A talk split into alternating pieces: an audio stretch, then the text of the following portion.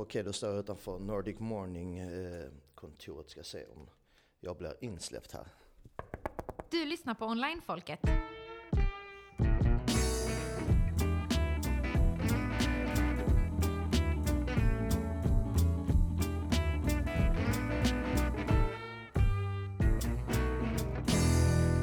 Sveriges bästa podcast för marknadsförare. Med er programledare, Esan Norouzi. Hej Olof! Hejsan hejsan! Tack Välkommen för in! att vi fick, jag får komma hit och intervjua dig idag. Ja, det är ett nöje. Vad fint ni har det. Ja, det är Vilken fantastisk utsikt. utsikt vi har här över... eh, Kanske ska berätta Ja, för folk som inte har eh, vår utsikt eftersom det här är en podd. De Ja, precis. För alla som har sett bron så kan man ju se här att det är vissa inspelningsplatser man ser här eh, där alla bilar lastas av. Det är den eh, stora parkeringen där. här Ja, precis. Vi ser en, två, tre, fyra, en, två färger. Så, Så eller jag tycker två att det är tre. väldigt många vita bilar istället för att det är plastade bilar. Ah, där ser man. Ja, Och, och sen har vi gamla Scandinavian Center där nere. precis. Ja. Som eh, där eh, Nationalencyklopedin sitter där bland annat. Fyrklövern sitter där också. En massa dem. Och Så sen till Malmö vänster har vi hela Västra Hamnen. med Sigmahuset och, Precis. och, och, och så havet. Ja, det är fantastiskt. Man glömmer ju bort det, man är lite hemmablind. Ser försöker- ni över till Köpenhamn på en bra dag eller det är bara jag som är optimistisk? Ja, men man får titta lite vänster då. Vi Ja, tittar okej. ju faktiskt lite upp. Ven kanske man ser en vacker dag. Ja, där ser man. Eh, Barsebäck med, Mm. tror jag. Just nu är det så molnigt som man ser typ ungefär Ja. ja, precis förbi båtarna som är i hamnen och sen Ja, blir det, försvinner resten.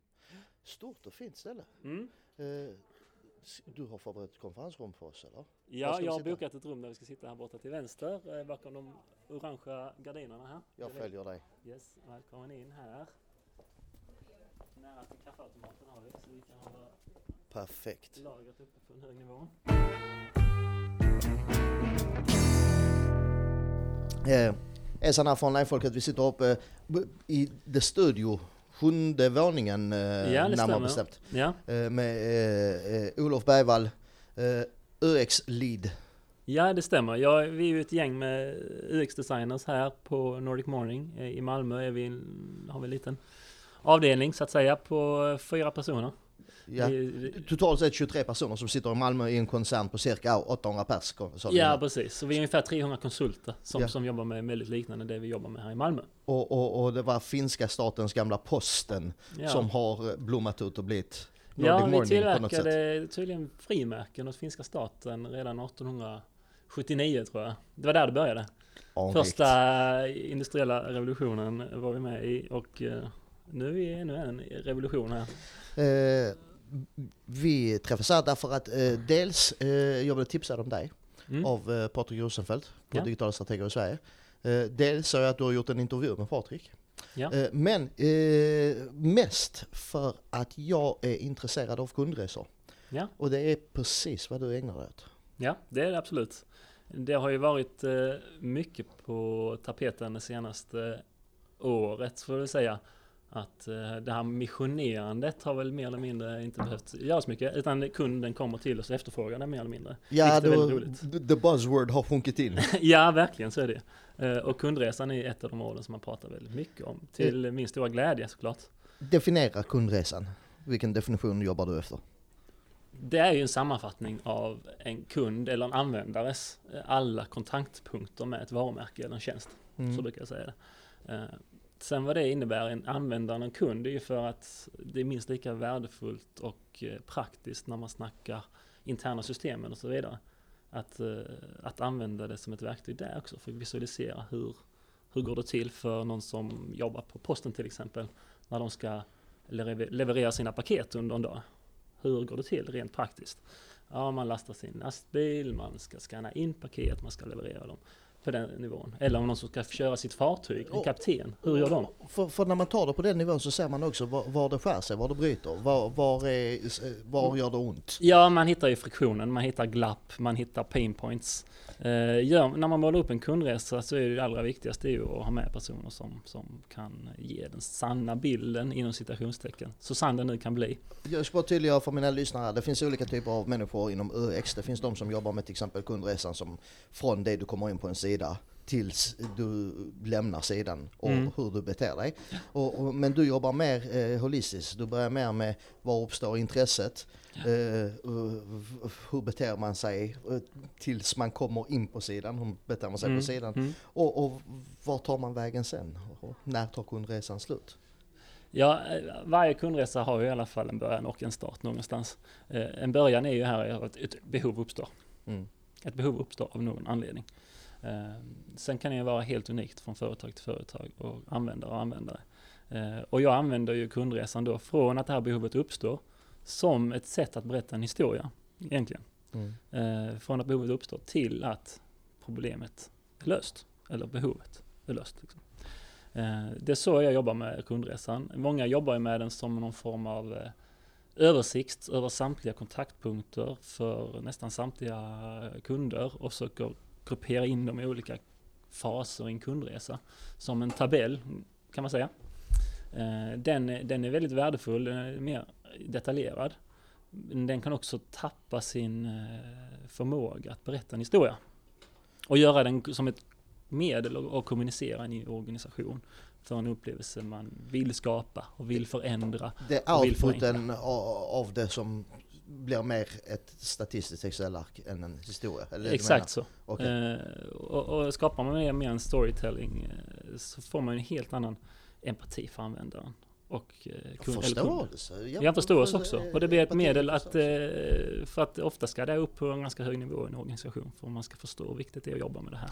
Eh, Det gäller att ha det som ett väldigt kraftfullt kommunikativt eh, verktyg egentligen.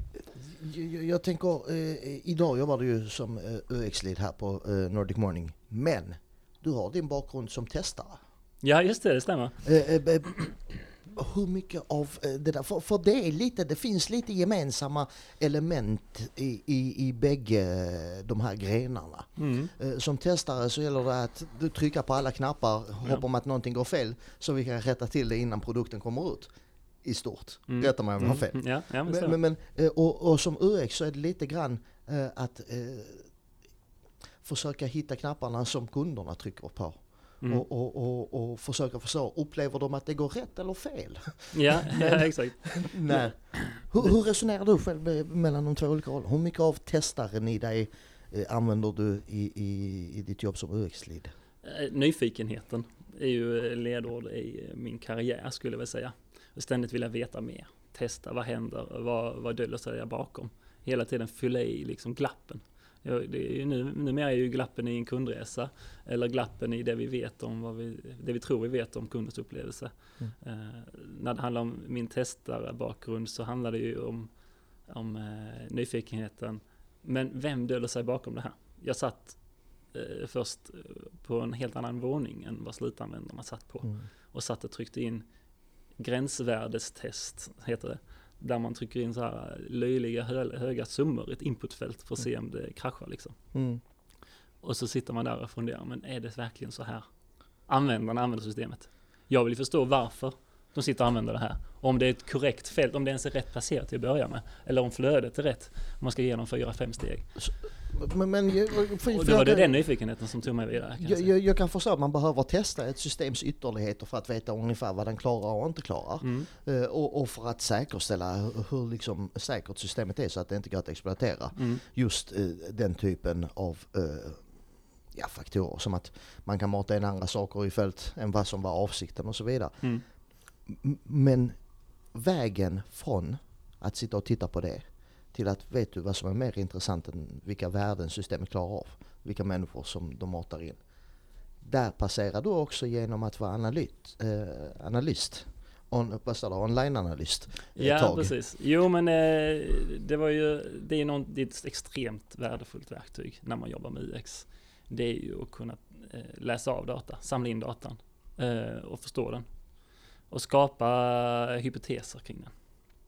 Datan räcker ju bara så långt. Datan avslöjar ju ett, eh, ett beteende. Och då har jag jobbat väldigt mycket med, eh, främst Google Analytics. Men eh, det har ju skapat mest värde när man har kunnat koppla det mot andra kanaler. Data som finns i andra silor. Till exempel, vad gör kundtjänst? Hur Mm. många eh, registreringar av det här slaget gör kundtjänst? Mm. Kontra hur, hur funkar hemsidan? Hur många gör det här på webben? Kan man eh, börja slå ihop de här datasilosarna, vilket vi fortfarande idag kämpar väldigt mycket med. Eh, så har man kommit väldigt långt och skapar en väldigt bra bild hur kunderna beter sig. Sen är det som sagt, datan ser man ju bara så långt, de ser vad de gör. Man förstår inte varför de gör det alltid. Nej, utan det är, det är lite ju- grann detektivarbete. Precis. Det är det roliga biten av Ja, det. och där kommer ju den kvalitativa del- delen in. Jag säger alltid att de optimala projekten är ju när man får göra både kvalitativ och kvantitativ analys. Eh, var i, inom allt detta kommer usability specialist, vilket du också jobbat som. Nej, men för, för, för jag tänkte vi, vi, banar, vi, vi bockar av alla de olika yrkesroller du har haft som har tagit dig hit. Ja. Så att när vi sen börjar snacka om kundresan så förstår man vilken väg du har tagit in i den och, och Mm, varför mm, mm. det du säger är relevant. Ja, ja men det är ju tillbaks till min, min brinnande passion för användare och användarvänlighet i stort. Det gjorde ju att jag eh, länge på två arbetsplatser sedan var Mr Usability, tror jag till och med jag kallades. Eh, för att få eh, förklara vad som var, hur ska man göra generellt sett? Vad är, vad är en bra regel för en navigation eller en sidstruktur? Vad skiljer usability från user experience? Just det är jättestor skillnad i min värld. Jag ska försöka förklara det kort och koncist. Usability handlar om någonting som ska vara användarvänligt. Mm. Alltså det ska vara lätt att förstå när du ser det. Första gången du möter en produkt så ska du kunna se vad, hur sätter du på den här kaffemaskinen. Eh, var ska kaffekapseln in och trycka. Men user experience är ju så mycket vidare än så. Det, ska ju, det börjar med någonstans att en person har ett behov Mm. och det ska uppfyllas på något sätt. Hur? Hur ser resan ut mellan de två punkterna som vi är inne på kundresan? Det är user experience för mig. Det är en hel resa med massa olika kontaktpunkter. Och usability är detaljarbetet i de olika delarna användarvänlighet innan man använder en viss produkt. Det kan vara en hemsida eller en kaffemaskin. Så ÖX är paraplyet och, och, usability finns under det paraplyet i de Absolut. olika delarna. Ja. Okej, ja men eh, då, då, då tror jag eh, vi fattar. Mm. Eh, Okej, B- jag tänkte hur bra koll har folk på sina kundresor nu för tiden? Eh, Den interna uppfattningen av hur en kundresa går till finns ju idag i alla organisationer. Eh, mer eller mindre. Så de har ju bra koll på det sättet. Det är alltid någon som har koll på det i organisationen. Det är alltid någon som har koll på sin bit av Ja. kundresan. Och för att ha den här holistiska bilden, där man går från A eh, till Ö, Mm. det är det färre som har. Men som vi pratade om tidigare så är det fler och fler som får upp ögonen för det här. Och, skapa lite olika typer av modeller för att visualisera sin kundresa. Jag har sett väldigt många olika takes på det. Eh, men det är få som har en full omnichannel kundreseöverblick där man ser vad som händer i alla olika kanaler för alla typer av användare. eh, Men är det där man behöver vara? Alltså jag står och tänker på Nej, absolut inte. steget mellan omnichannel och ha koll på sin un- kundresa. Det är ljusår.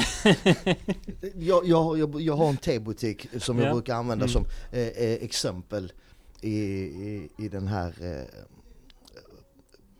podden när, när jag använder intervjuer olika människor. Mm. Och, och till exempel, eh, jag har tebutik och en sak som väldigt många har frågat mig eh, under åren, eh, varför säljer ni inte kaffe också? Mm. Och, och, och för mig så, eh, det är en praktisk grej, man kan ta te och kaffe i samma butik, då börjar teet lukta kaffe och kaffet luktar te och då har man bara missnöjda kunder. Mm. Straight over the Mm. board. Men också, det bara slog mig en dag, varför klumpas te ihop med kaffe? Är det flygbolagens fel? Som kommer runt. Vill du ha te, vill du ha kaffe, te, kaffe, kaffe, Ja, te, kaffe, ja. te.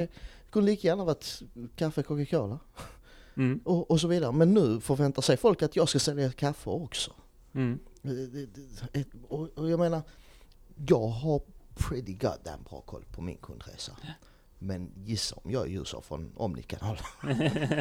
det kan jag tänka mig. Nej, det får mig att tänka på ett annat exempel. Eh, Minns inte en, eh, en lektor av något eh, universitet som berättar om eh, var det Starbucks? Ja men det var någon sån eh, kedja, eller om det var en mack liksom. Som, som, eh, som eh, sålde en milkshake tror jag det var. Och undersöka liksom vad är det för behov den här faktiskt fyller, milkshaken. Mm. De sålde väldigt mycket av den av en anledning. Eh, och, och i alla fall summan kardemumman var att det handlar inte om att man är sugen på milkshake. Utan det här handlar om att man ska ha någonting att sysselsätta sig med när man sitter i sin bil på väg till jobbet. Ja. Vilken fantastisk eh, insikt liksom. Eh, och det är frågan här, fyller te och kaffe samma funktion egentligen? Ja, det, det gör det ju inte. Nej, det, det beror på vilken kontext man ser det. Det Ska finns ju ingen som vill byta ut sitt morgonkaffe mot en morgonkopp av te. Nej, det finns ju ingen som vill byta ut sin afternoon tea mot att jag tar en espresso istället. nej. Det är helt olika saker. Mm. Eh, gillar du korta kundresor som till exempel i retail och, och så vidare? Eller tycker du det är roligt att jobba med långa kundresor som till exempel eh, processen med vilket man köper en bostad? Eh, jag föredrar helt klart de långa kundresorna ehm, som eh, är lite komplexa men som löser ett väldigt specifikt problem som har många olika steg i sig. Det är väldigt intressant. Men det är väl helt enkelt för att man är så pragmatisk att man, eh, jag är nyfiken, vill hela tiden lära mig nytt. Och det gör man ju gärna genom att lära sig om helt unika industrier och applikationer. Vilken är drömkundresan? Vilken kundresa hade du typ om du bara fick välja projekt fritt över hela världen? Vad hade du velat sätta tänderna i? Vilken kundresa? Ja, men som, eh, som, som just nu, Mm. som småbarnsförälder, så Mm. finns det väldigt mycket man skulle vilja förändra inom Försäkringskassan, kan man ju lugnt säga. Oh, okej, ja jo. Ja, och eh, det, det hade ju varit fantastiskt. Man kan ju se hur man kan göra vardagen lättare för så många människor. Om man skulle göra en mer optimal kundresa där. Eh, För att ansöka om föräldrapenning eller anmäla sin vab. Till Du- exempel. Jag, jag tänkte på en annan grej i, just gränssnittet mellan att vara testare och jobba med kundresor och UX. Mm. I det ena fallet så sitter man oftast i en kontrollerad miljö. Mm. Eh, och, och i det andra fallet så sitter man i IRL som inte är en kontrollerad miljö. Mm. Eh, jag står och tänker på eh, bilar, moderna bilar som alla har någon slags iPad-variant eller någon slags padda i mittkonsolen. Mm. Och, och den sitter ju och testas. Ja. Och, och de sitter och gör jättemycket. Vet, ju mer smidig den är, eh, ju mer, eh, bättre översikt du får på den, desto bättre blir kvalitetskänslan för hela bilen. Mm.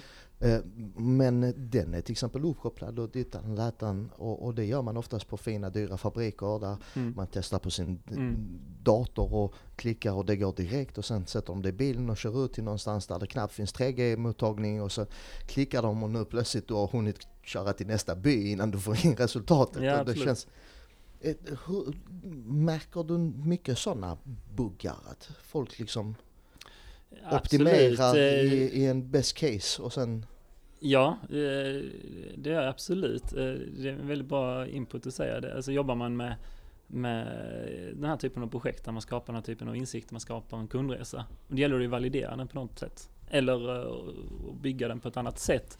Och då är det genom kontextuella observationer i oslagbara när det gäller produkter eller hemsidor som används i specifika sammanhang som är faktiskt extremt viktigt att se hur jobbar man med informationsbearbetning i stort den här personen? Alltså man har ju en människa man arbetar med. Människan är ju begränsad till att hantera x, här, mellan 7 till 9 informationssmå bitar i huvudet på en gång. Och det kan bli ganska rörigt om man lägger till fler utan att tänka på de andra. Till exempel en kapten på ett fartyg. Jag har ju Mm. varit med och studerat hur de jobbar. Hur de tar in intryck från deras olika skärmar de jobbar med. hur De många skärmar har du? Ja, det är många. Alltså rena Är bildskärmar är det fem. Okej. Men sen har de ju diverse små paneler ja. som är lätt över 20. Eh, och olika sätt att, styra sin båt. Joystick, sån här liten miniratt som är liksom, du kan inte tro hur liten den är. Mindre än en vissa leksaksrattar. Mm. Det är liksom ratten man styr ett jättestort passagerarfartyg idag. Eh, och sen så flyttar de sig till andra delar av bryggan när man ska lägga till. Då står man där med en annan typ av joystick och har helt andra skärmar att titta på. Eh, och det är samma med eh, när man åker med brevbärare. Men vad, vad är det ni försöker optimera när ni studerar liksom, eh, kundresan för en kapten i, i, hans arbete? Ja men eh, där är det. Är det någon som försöker rekrytera en absurd stor summa för kaptener och känner att vi vill använda det som lockbete? Nej, där var det ett väldigt nischat system. Eh, utan eh, all fordonsindustri på något slag genomgår ju någon form av automatiseringsresa just nu. Mm. Och där eh, var jag med i ett projekt för att titta på möjligheterna och få självnavigerande fartyg helt enkelt. Och eh, första steget i det är ju att implementera någon form av verktyg som hjälper till att skapa en bättre eh, om, vad heter det? Situationskontroll situational awareness. Situational awareness. Exakt. Okej. Eh, eh, eh, jag så tänker om vi tar och delar upp kundresan lite i typ så. Eh, för det som är relevant för de flesta av mina lyssnare och så vidare. Mm. Eh, det är ju kommunikation och eh, marknadsföring i olika Ja, former. absolut. Ja. Framförallt online. Och, och då har jag delat upp det i, i vägen in till en hemsida. Mm. Och, och där finns ju massa olika vägar som man försöker locka folk från eh, sökmotorer genom SEO, och man försöker locka folk från sociala medier med närvaro där och så vidare. Eh, vad, vad tittar du på? Vad, vad, vad säger dina UX-glasögon om man tittar på den segmentet av kundresan? Så där har ju också skett en del förändring. Alltså man har börjat förstå också att varje sida är ju en landningssida. Alla är ju en trepunkter. Eh, och kundresan börjar faktiskt ett eller flera steg innan man hamnar på sidan. Eh, och Det är nummer ett att fatta att kundresan börjar långt innan de kommer in till din sida. Exakt. Okej. Så. Eh, Och där finns det ju massa intressant analys att göra. Eh, Men man kan också förenkla sin kundresa. Alltså det- egentligen, från att du har behov till att du har uppnått behovet. eh, Så börjar ju Google själva lösa eh, kundbehoven. Utan att man behöver komma in på en hemsida. Där ser jag e-commerce, man kan handla direkt. Man får sök, ja eh, precis, produktbilder direkt. Shopping ja. Man får featured snippets. Att Mm. eh, hur knyter jag mina skor? Mm. Skriver du det? Då får du svaret. Skriver du hur gammal är Barack Obama? Du svarar hur gammal han är. Du behöver inte gå in på en sida och Ja, läsa precis. när är han född och räkna ut själv hur gammal han är. Så kundresan den, den eh, förflyttar sig mer i, tyvärr i händerna på, på stora aktörer just nu. Mm. Känner jag. Med Google och, Amazon. Speciellt med tanke på att sättet vi interagerar med snart är allt mindre skärmbaserat. Mm. Och då är vi i händerna på smarta assistenter. Snackar du om voice? Ja. Är, det, det som är Ja, bland the, annat. the voice- buzzword av, 2000, eh, av vår tid? ja, ja, absolut så är det. Eh, Alla säger hela tiden när de lägger fram forskningsrapporter på hur många procent som faktiskt använder voice. Eh, Sen hur det faktiskt förhåller sig i Sverige med, med de här talen, det är jag osäker på, det låter vara osagt. Men det, det Men, för mig handlar det också om i vilken del använder man voice och i vilken funktion använder man voice. Mm, Till exempel eh, använder jag voice och har förväntningen att den bara omvandlar min röst till text och gör en textsökning och sen läser upp texten för mig. Eller använder jag röst som att jag använder röst och förväntar mig motsvar. Alltså är du med mig vad Mm, skillnaden är där? mm, N- när jag sitter och kör bil så är det ju jättepraktiskt med, med, med eh, voice. Ja. Att eh, vara närmsta mack. precis. Och jag, förväntar, jag vill inte ha textresultat, då vill jag ha en bildresultat med en karta. Ja, exakt. Medan eh, om jag sitter och gör research så eh, kanske jag föredrar att läsa min artikel än att få den uppläst för mig. Nej, vi har väl inte kommit så långt att vi kan förvänta oss den typen av eh, intelligent samtal. Alltså om du får, frågar var finns nästa bank? Mm. Så skulle väl Google svara Ja, det finner Sparbanken 200 meter till höger. Mm.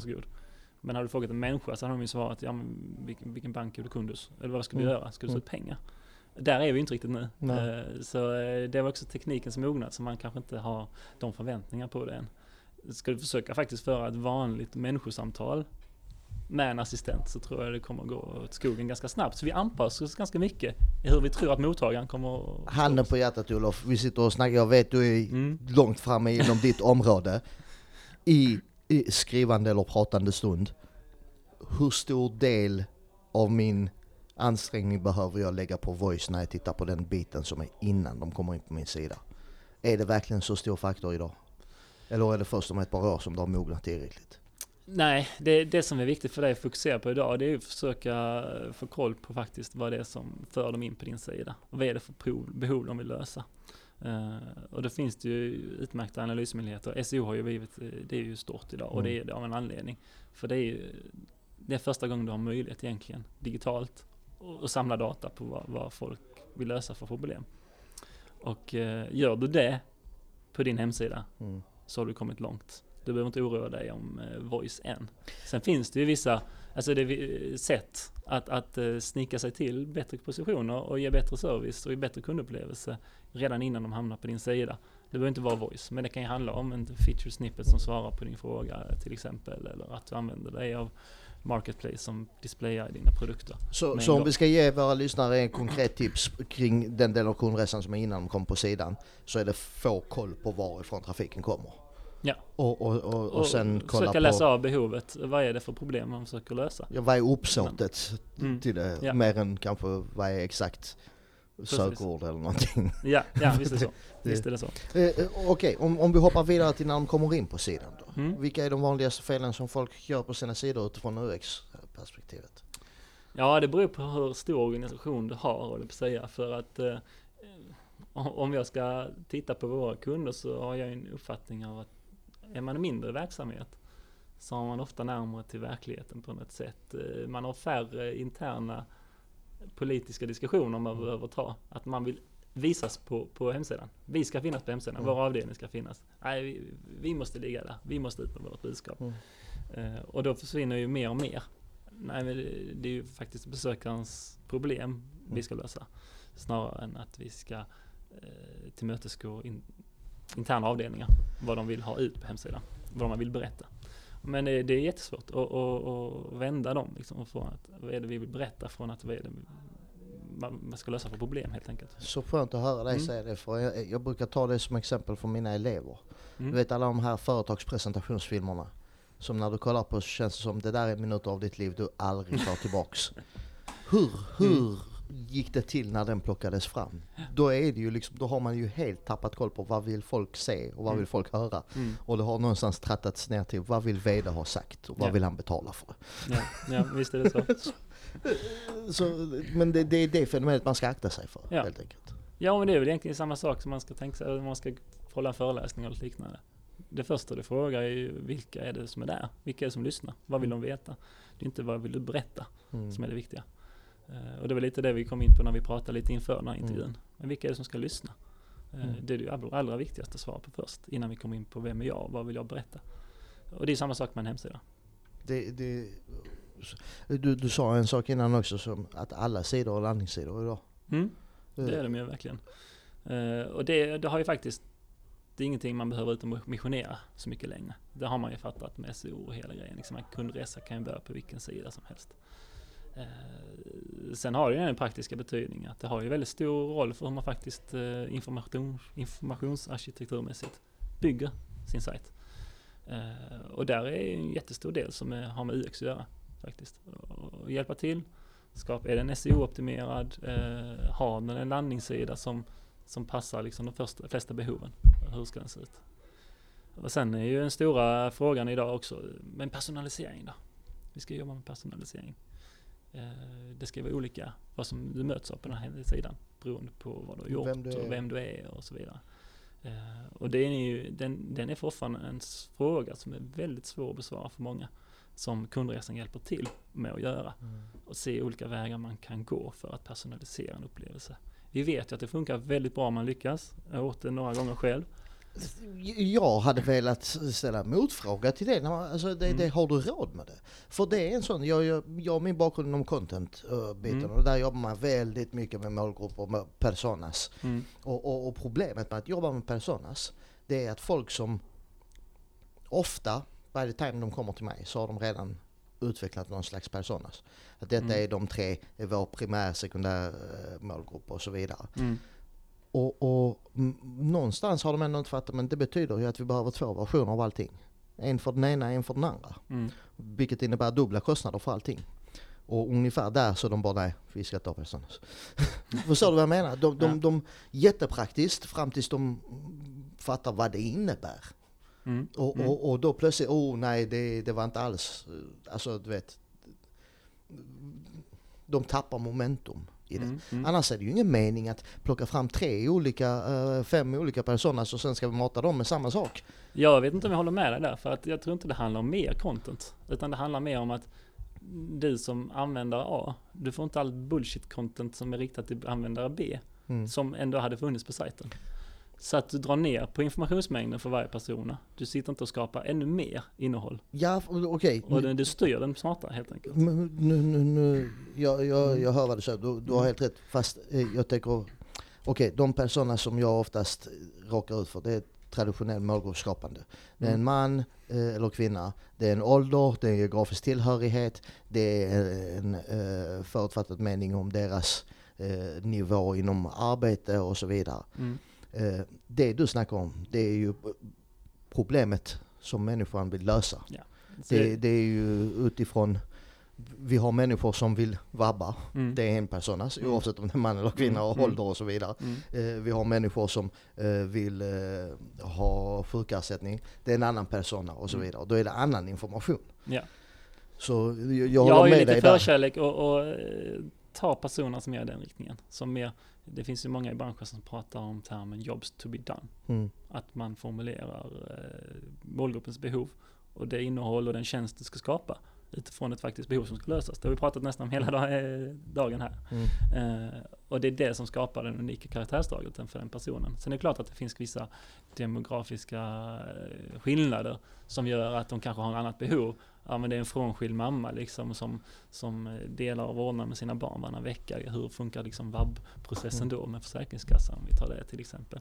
Eh, men jag gillar det sättet att se på det och dela upp det med att man ska faktiskt lösa ett behov och det, det kan vara gemensamt för vissa målgrupper och det kan vara unikt för andra målgrupper. Det ska väl framförallt vara va, va, ruta ett A när man snackar om personas. Att vad vill denna människan? Mm. Inte vem är denna människan? Ja, precis. Eh, li- lite så.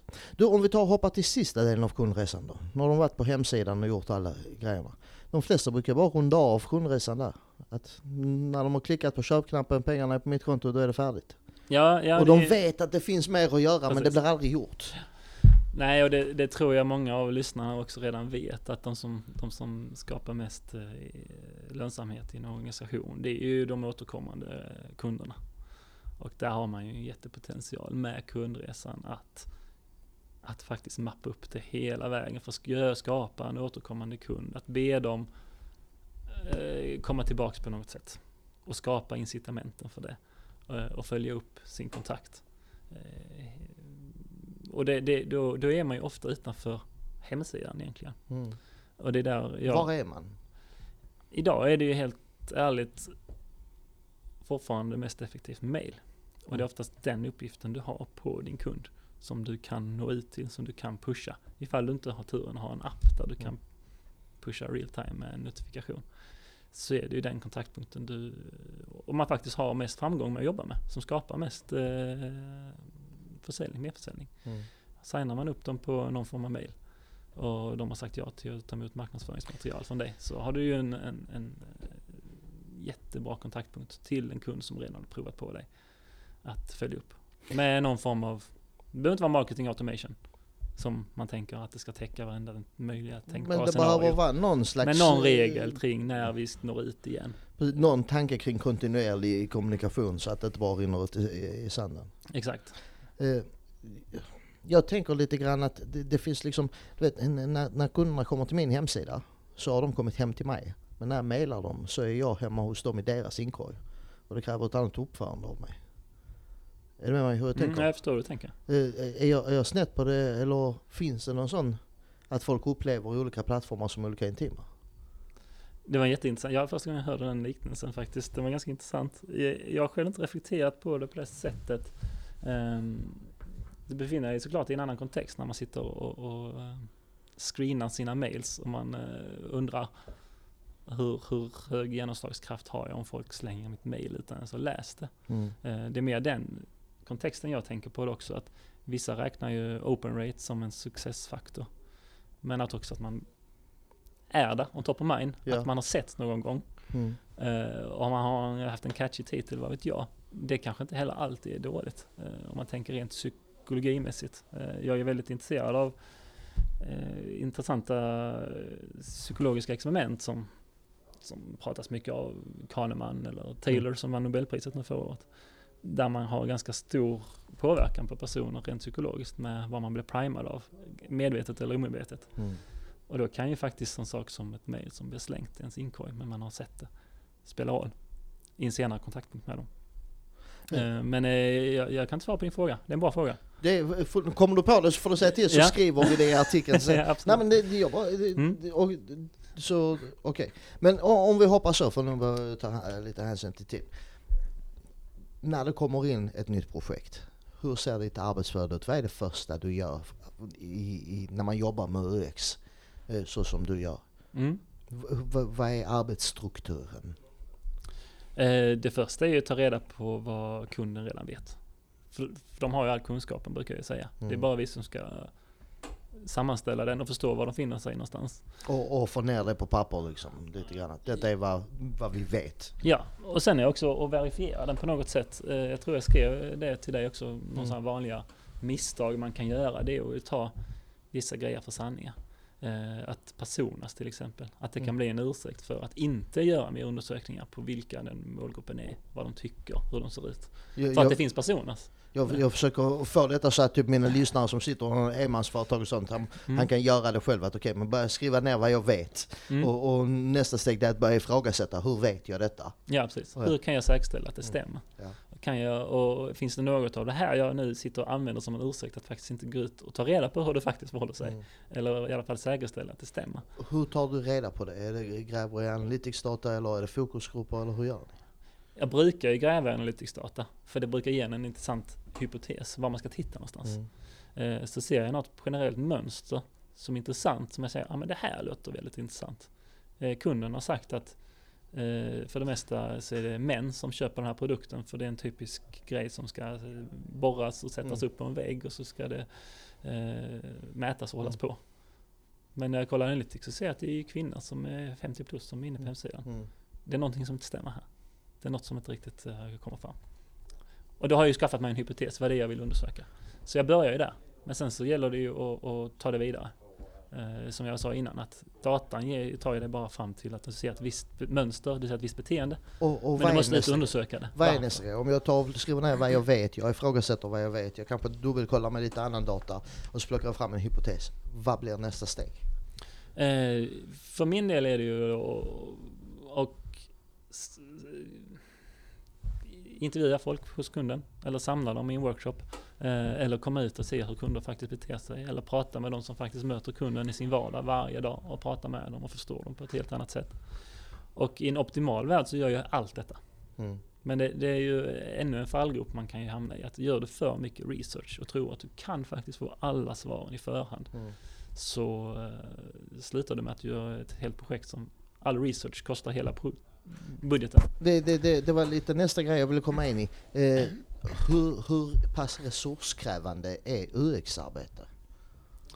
Eh, det är ju igen vad man gör det till. Eh, man, kan, man måste ju hitta någon form av gyllene medelväg. Men det är Man det måste- utifrån din erfarenhet och din fingertoppskänsla. Ja. Eh, vid hur många kronor och ören är det värt att titta på UX som ett alternativt sätt att förbättra? Alltså Det beror om- på hur modig man är skulle jag säga. Är du modig nog att våga prova och testa och rätta och prova igen och testa och rätta så klarar du dig med rätt lite UX. Då, då, då har du, behöver du ha en duktig interaktionsdesigner, du behöver någon som förstår sig på kunden. Eh, men då handlar det inte om så många timmar. Men har du en försiktig organisation, du är livrädd att göra fel och det ska gå live och då ska det faktiskt funka Mm. och du får absolut inte tappa konvertering mot idag. Då, då är UX mycket viktigare. Då måste du lägga mer tid på att förstå och göra bra koncept som kommer att funka när du vågar gå live med det. Olof, snackar vi tiotals timmar eller snackar vi tusentals timmar? Ett UX-projekt. Vi snackar, eh, ja det är väldigt stor skillnad när jag jobbar från små till stora kunder. Men vi snackar ju generellt från eh, i 100 timmar upp till Så, flera hundra. Jag har inte men, varit med men, om men under 100 timmar det är liksom lite, li, lite stramt. Ja, så någonstans precis. Nej, om, men, om man har en budget på- motsvarande 100 timmar så man kan börja titta på vad kan vi göra inom ramarna för UX. Ja, det, vi, jag har ju varit med många gånger att det hamnar om kanske 50 timmar. Mm, 50 timmar upp till 200 timmar. mm, Men jag jobbar med kunder som, där det verkligen inte får gå fel. Där Mm. vi snackar om, ja, upp mot närmare 1000 ja. timmar. Det beror på vilka finansiella muskler man har också Ja. men också lite grann vem man är och hur pass långt man är i den egna digitala mognaden. Absolut. Kanske det, man har kommit en bit på vägen och det räcker med 50 timmar från Ja, eh, dig för att sätta pricken över i och, och, och understryka allt som är viktigt och kolla, checka av så att allting är kosher fortfarande liksom. ja. Eh, Och sen är det också vad man definierar. UX är ett väldigt brett område. När jag tänker UX tack så tänker jag ju också ta ut det i ett koncept. Att göra wireframes, Mm. till och med lägga design på det. mm, Uh, att använda vänlighetstesta det. Eh, och, och paketera prototyperna som sen kodas och använda VNS testa dem. Eh, och sen sätta upp Analytics så vi spårar det här datan Mm. och följer upp på datan i efterhand. Allt det räknar jag inom UX. Mm. Eh, medan vissa kanske tänker UX, ja men det är någon som ska måla upp kundresan. Mm. Punkt slut. Det är inte det det handlar om, utan det handlar ju om ett helhetsperspektiv som ska löpa från början i ett projekt till hela efter implementering egentligen.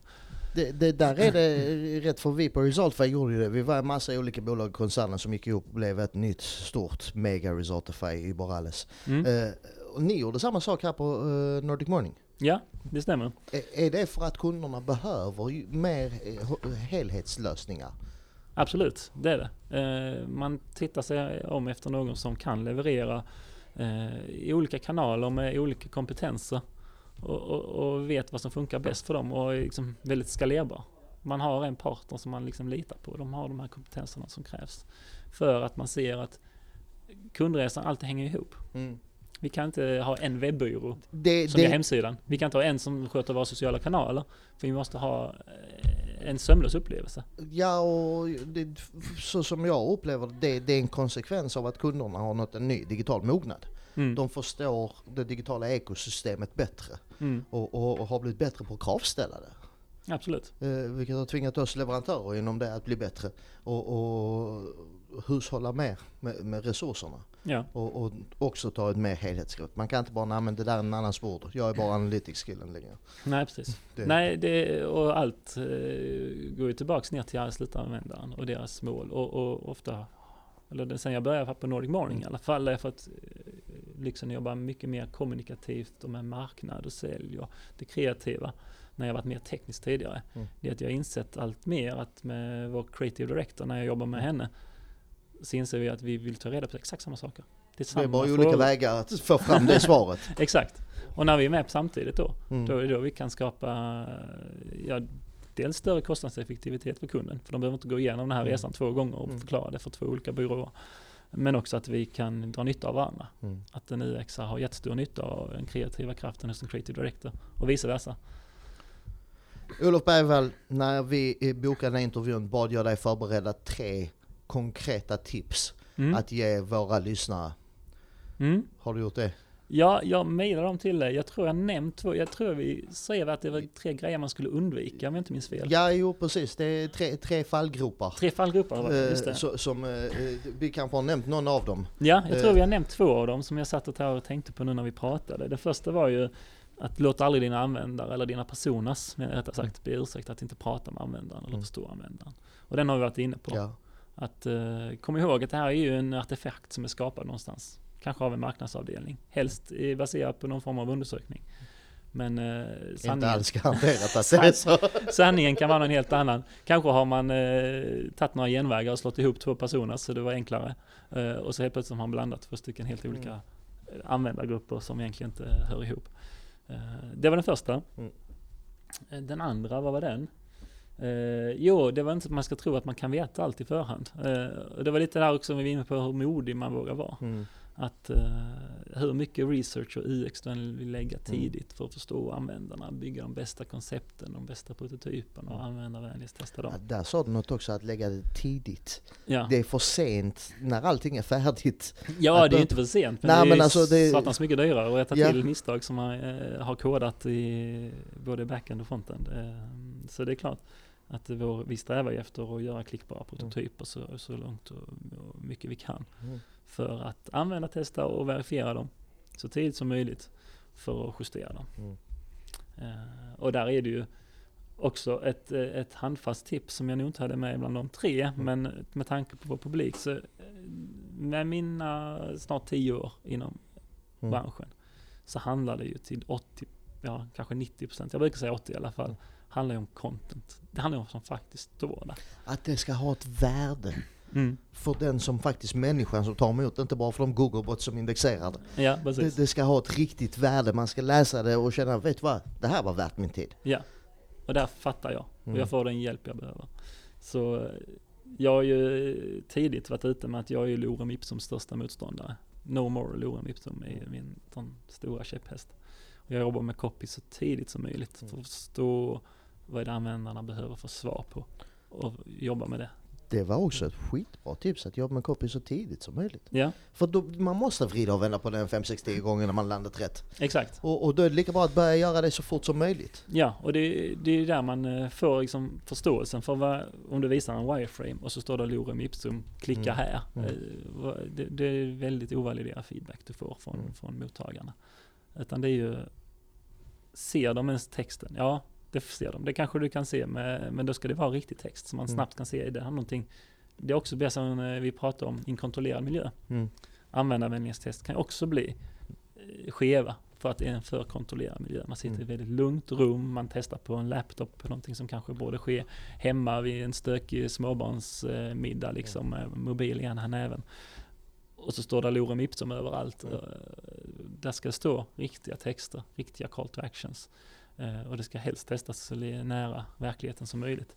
Så till exempel så gjorde vi en produkt här som var riktad till ungdomar. Då åkte vi ut till en gymnasieskola och vi testade eh, hemsidan på dem när de står där med sina polare. För det är oftast i den här texten, de ska svara på den här frågan. Man blandar sig i polaren bara, nej nej så ska du inte göra, du ska göra så istället. Och det där är skit.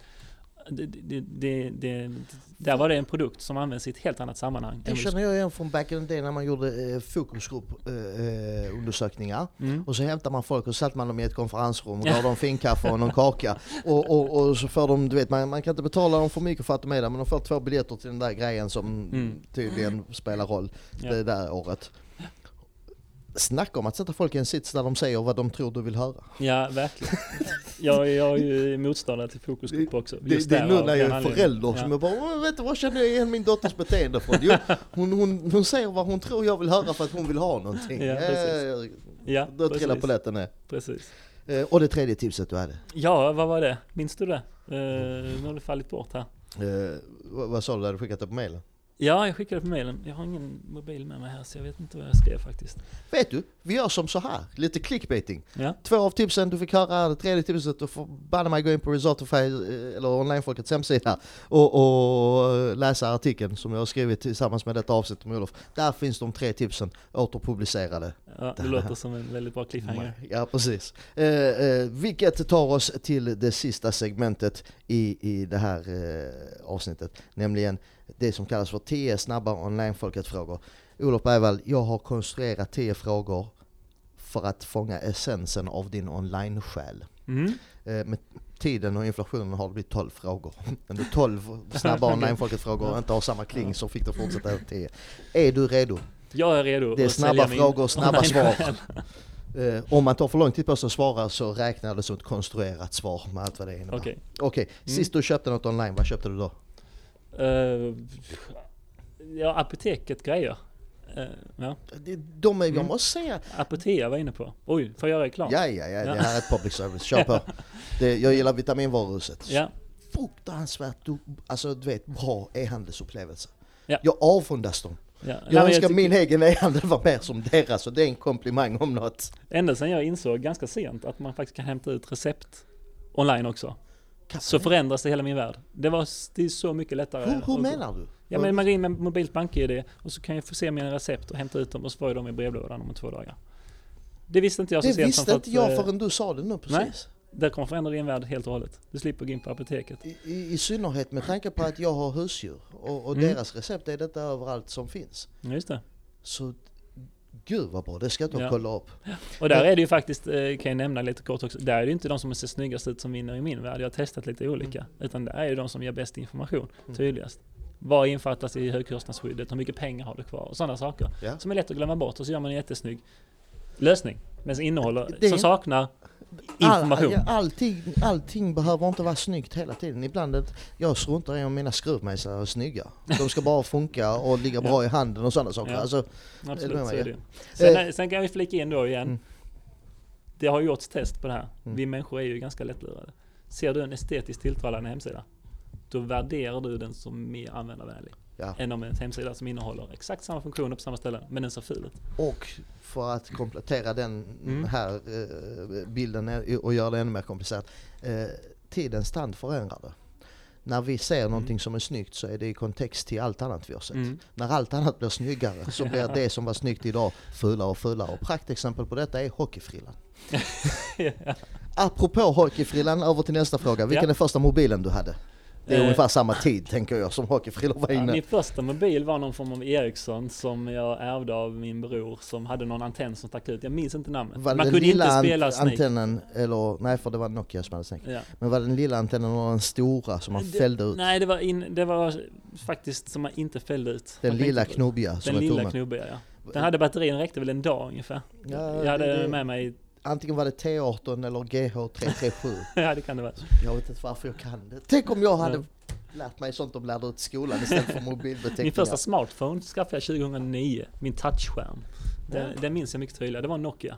Den var tjock som en tegelsten, men den var ganska liten faktiskt. Kommer du ihåg när eh, de första, eh, typ så tre telefoner, de här flipphonesen med videosamtal Ja, min polare skaffade en sån 3G. och, och folk gick runt och stirrade i telefonen hela tiden. Man bara vilka idioter, de kommer aldrig klara sig. Precis. Och så tittar man runt idag, alla går runt och Mm. Bara stirrar i Ja, telefonen. visst är det så.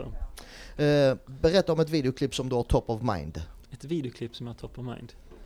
Eh, ja, bara, nu kommer jag tänka på Epic Splits. jag vet inte varför. Den är jättebra, eller? Ja, men det var jättelänge sedan nu. Men, eh, Men den är lika bra idag som Ja. den var då. det, Är du sån som typ emellanåt går iväg och letar upp sådana gamla guldkorn och tittar igen?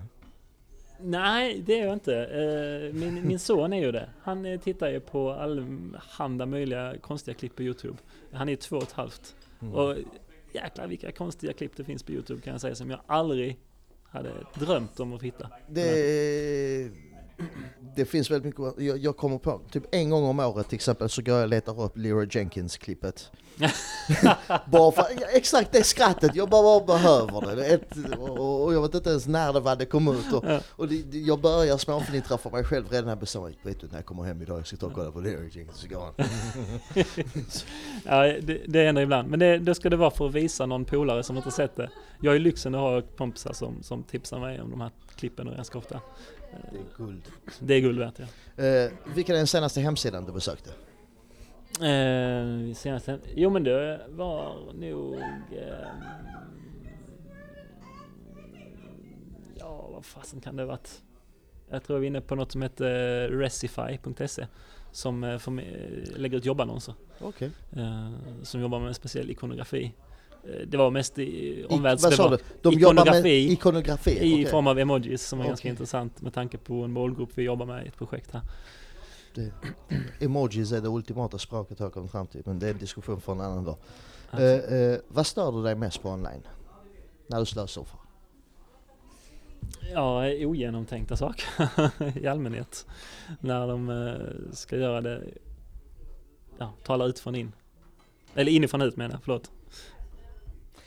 Den mest underskattade sidan på nätet är? Answerthepublic.com. Berätta om den. Är det som eller någonting eller? Skriv in en eh, sökfras. Det är som SEO. Den baserar sig inte på vad faktiska sökningar. Den baserar sig på autosuggest tror jag.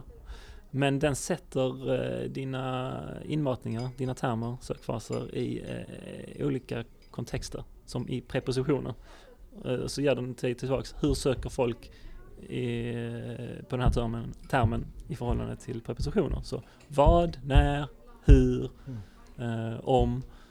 Eh, Och sen dela upp det i olika sådana rapporter som gör det sjukt snyggt och förstår faktiskt på ett helt annat sätt sökarens eller person, användarens avsikt Mm. när de skrev in den här söktermen. Answer the question. Answer the public. Answerthepublic.com. Hett tips. Det är dagens pro-tip. Ja det är, det är dagens pro-tip. Det- Helt gratis använda. Ja, jag, jag hade någon fråga här Mm. någonstans där det står dina topp tre verktyg, men jag tänkte, vet du, jag ska bespara dig det. Ja, men, där fick kom av en i alla fall. Ja.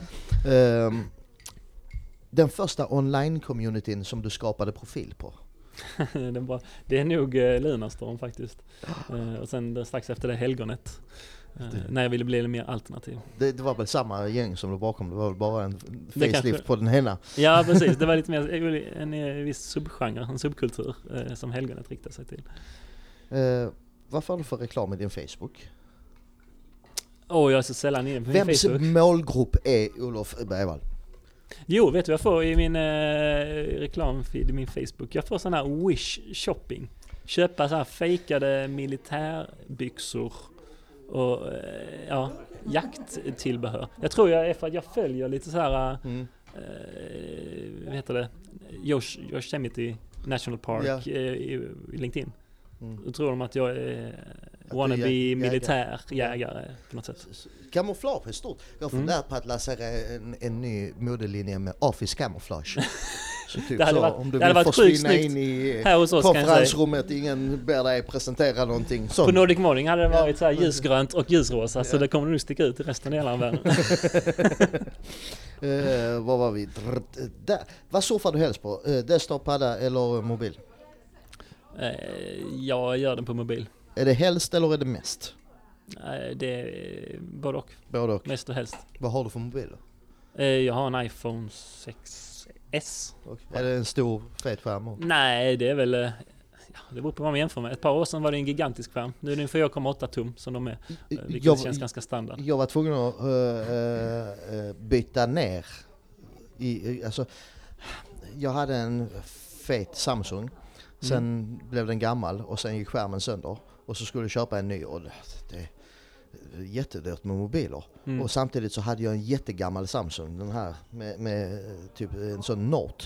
Ja, okej. Så, så eh, tänkte jag, ah, jag tar den så länge Mm. tills jag bestämmer mig för vilken ny mobil jag ska. Och, och, och sen bara märkte jag att vet du, ja den är gammal och den är lite slöare och sånt, men den har en större skärm. Och det betyder mycket för mig, visade sig. Mm. Som ser dåligt. Ja, man, man går ju också i... eh, Vanans makt är ju stor. Alltså, vi har ju gått från en resa där vi haft ganska små skärmar Ja. och tänkt att jag klarar mig alldeles utmärkt med den här. Och så har man bytt till en med större skärm. Ja. Och så undrar man ju efter en vecka, hur kunde jag någonsin klara mig med en mindre skärm? Jag kan inte förstå det. Men, men för jag har märkt att jag surfar mycket mer Mm. på den här än vad jag gjorde på den förra. Mm. Just för att det är inte mycket större skärm. Ja, men om du kan alltså se vad det står på centimeter eller Om du nu ser dåligt så kan Ja precis, men det gör Ja. hela skillnaden. Ja. Det, eh, vilken är din favoritapp? Tink. Jag är ju en sån som eh, har extremt dålig koll på min privatekonomi. Mm. Men när Tink gör det åt mig, jag kan betala fakturor där mycket enklare än någonsin kan göra via min onlinebank så På vilket sätt är det enkelt? Alltså, vad är det? Är det som en onlinebank eller? Eh, Det är ju egentligen en... eh, Det börjar som en ren... Vad heter det? En, heter det? Budget? Personlig budget. Alltså Ja. den, den kategoriserar dina transaktioner. Mm. Och så sammanfattar eh, hur mycket pengar du spenderar på Är inte det väldigt ångestframkallande? För Nej, inte när man gör det på deras sätt. Okej. Eh, De gör ju fantastiska... De jobbar också med emojis på Mm. ett kreativt sätt. Jag har haft med det på ett del föreläsningar Mm. och visar hur man kan eh, skapa signature moments i en kundresa. Med, och lyfta fram en sån pass tråkig sak som privatekonomi och Mm. göra det roligt. Precis som Klarna också gör. Ja. Vem trodde att man kunde sköta betalningstjänster på ett roligt sätt för ett par år sedan?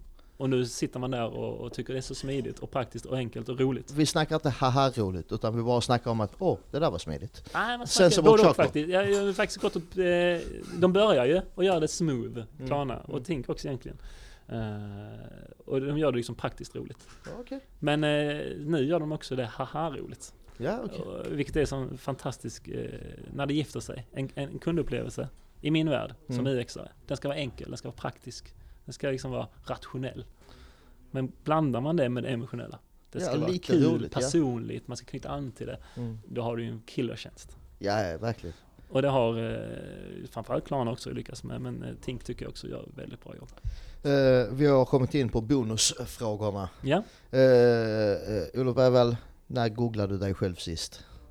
Oh, det var nog inför någon eh, föreläsning någon, några månader sedan. Brukar du göra det? Är det så hygienfaktor? Eh, nej, jag googlar många andra. Mm. Jag googlar väldigt många andra. Men jag googlar inte mig själv så ofta faktiskt. Googlade dig själv inkognito mode? nej, det gör jag inte. Då lurar man sig. Då får man ju bara det som Google tror du vill Ja, se, precis. nämligen det bästa Det som är står sant. om dig. Ja. Nu vet du, nu vet du vad jag det kommer att springa ut och göra Ja, efter precis. intervjun. Och det sista, det här Ja. kan bli hur roligt som Mm. helst, det kan falla helt platt. Eh, den första e-mail du själv registrerar, vad var det? det, det, eh, Sa han och blev två nyanser rödare. Så jag tror Olof, att att det, det, var faktiskt Olof, men att slartibartfast.com vet du vad hette det igen? Slartibartfast. tror jag det heter. Jag ska Det är från Liftarens det guide till galaxen. Okej, ja, jag, Mm. eh, jag, jag missar jag ska, jag ska ta och kolla upp Slatti Bartfast. Ja. Eh, Olof Bergvall, tusen tack för att du ville snacka om UX med mig här i Mm. Onlinefolket. Tack detsamma, det var en nöje att ha dig här.